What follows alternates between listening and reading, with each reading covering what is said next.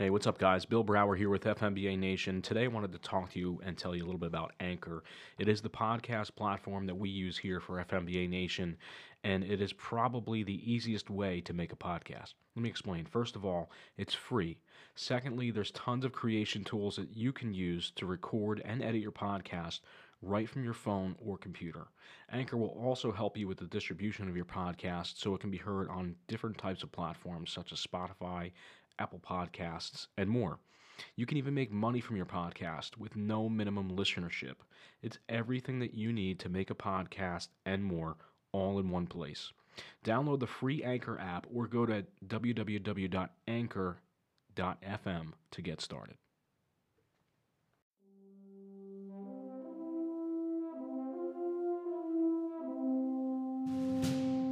You are listening to the FMBA Nation podcast series featuring the leaders, members, and supporters of the New Jersey State Firefighters Mutual Benevolent Association. Our mission is to inform, educate, protect the interests of the members of the FMBA, and keep safe the civilians in the communities we serve.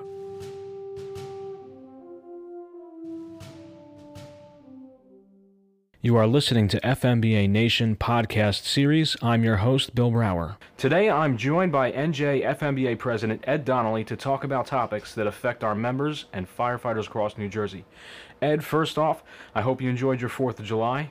Thank you for taking the time to sit with me and review some of the issues that affect our members of the FMBA. Let's start with the latest news, Ed, out of Trenton, which is a monumental event for the members of this association and all of the members of the PFRS and that is the recent signing of the Pension Carve Out Bill S5. Governor Murphy just signed it on July 3rd, and now we are on our way to eliminating having our fund raided by the political powers in Trenton and bringing back fiscal responsibility to our members and to the taxpayers of New Jersey. Good morning, Bill. Thanks for having me, and uh, hope you enjoyed your Fourth of July as well. So yes, what what happened on July 3rd is the culmination of three years of hard work, lots of research, lots of studying, and going out and finding best practices of what would work here in New Jersey. You know, three years ago, we uh, we started to look into the possibilities of removing our PFRS from state control and having the stakeholders, the true fiduciaries of the pension system, take over and manage it and invest it. And that all came to culmination, like I said, on July 3rd, Governor Murphy signing our bill. This bill does exactly what we set out to do three years ago. It prevents our pension from being used as a political football anymore based on, on political whims down in Trenton. No longer will that happen.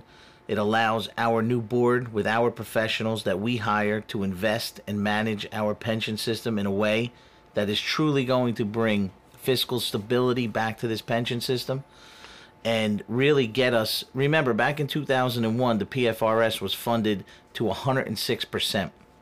That was a very strong number.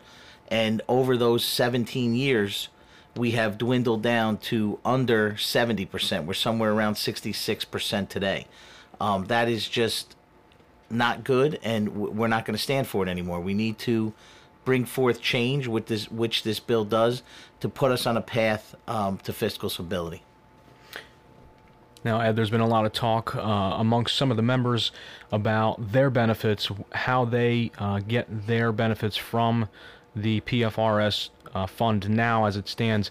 What will anything change uh, in terms of that, and uh, what can we see in the future moving forward? How soon can we see some of these things come into play? So this bill gives us 366 days, a year and a day, to make the full transition from the Division of Investments and Pension Investments today into the new board.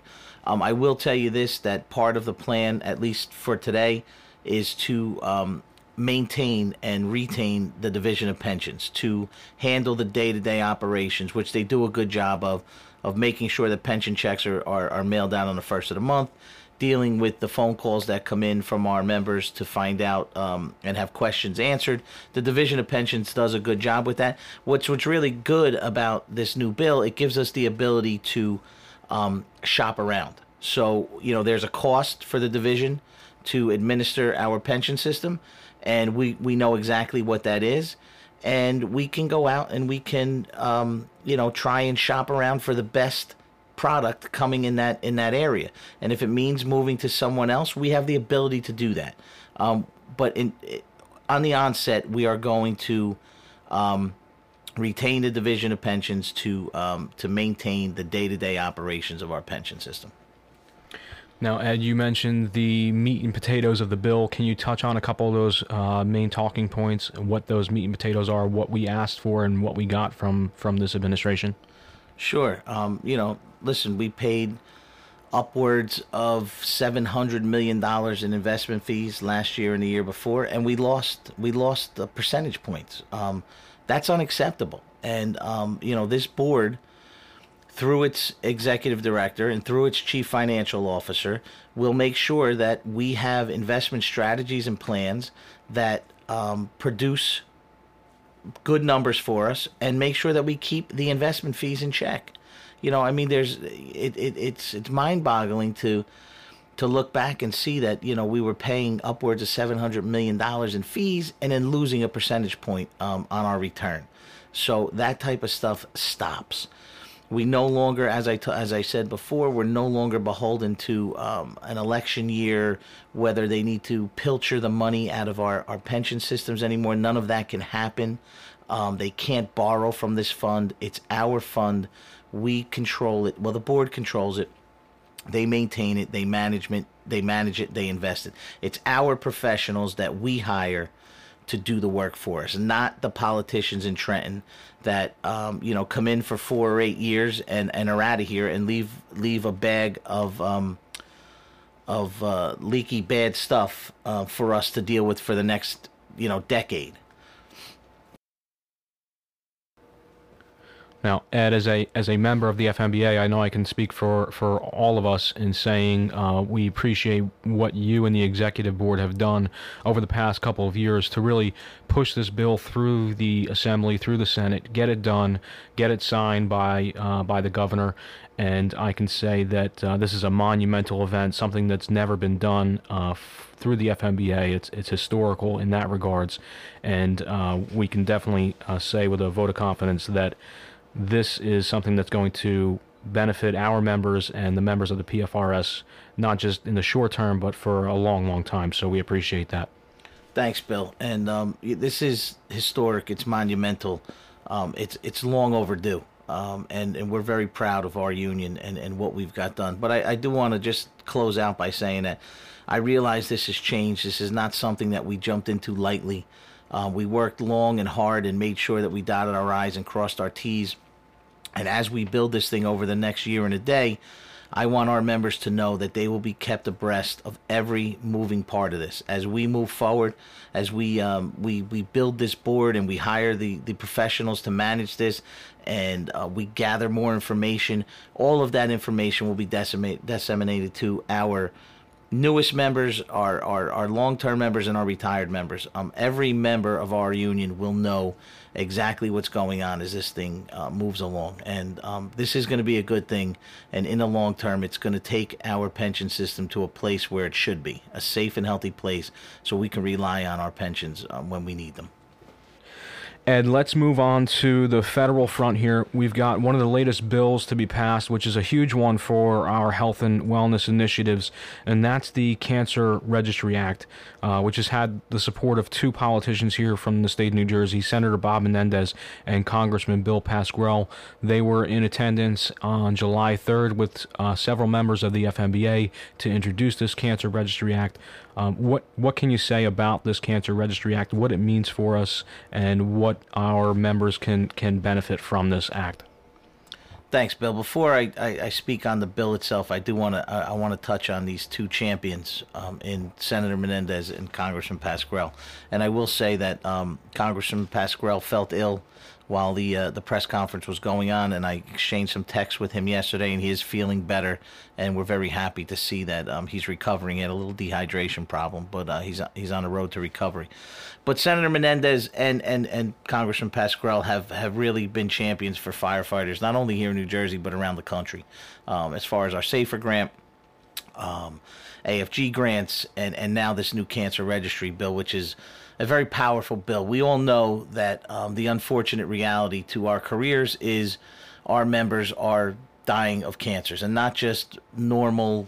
Not that there's a normal everyday cancer, but really um, different and, and strange and new uh, new cancers that are being found from the carcinogens that we're breathing in, and not only that we're breathing them in, we're you know we're absorbing them through our bodies. We we have learned so much over the past decade on um, you know our gears off gassing, um, you know our our masks, um, our hoods um, producing toxins that go in around our jaws and our throats, and we're seeing a lot of throat cancer. Um, you know, so what this bill does is it's it's a voluntary um, register of, of, firefighters that are fighting cancer, and um, we can start to a identify them and and what the cancers are, and then really take those findings and get them to the medical professionals to do some research, do some studies on them, and um, find better ways at the end of the day to protect our guys and gals while we're out there doing the jobs that we do every day um, you know, it, it really has come into the forefront on, on how prevalent cancer is in the fire service. And this union, the FMBA, is is 100% um, in support of finding ways to keep our members safer every day. And so, with regards to this bill, uh, where where does the bill stand right now, and what kind of ha- what happens next? What are we going to do next?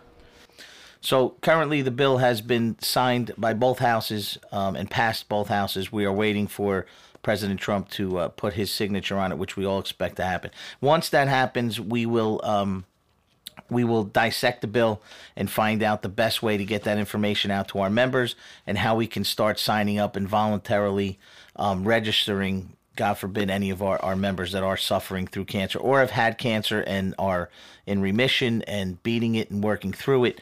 So once the bill is signed and becomes actual law, um, the FMBA will be in the forefront on getting that information out to its members and how we can move forward from there.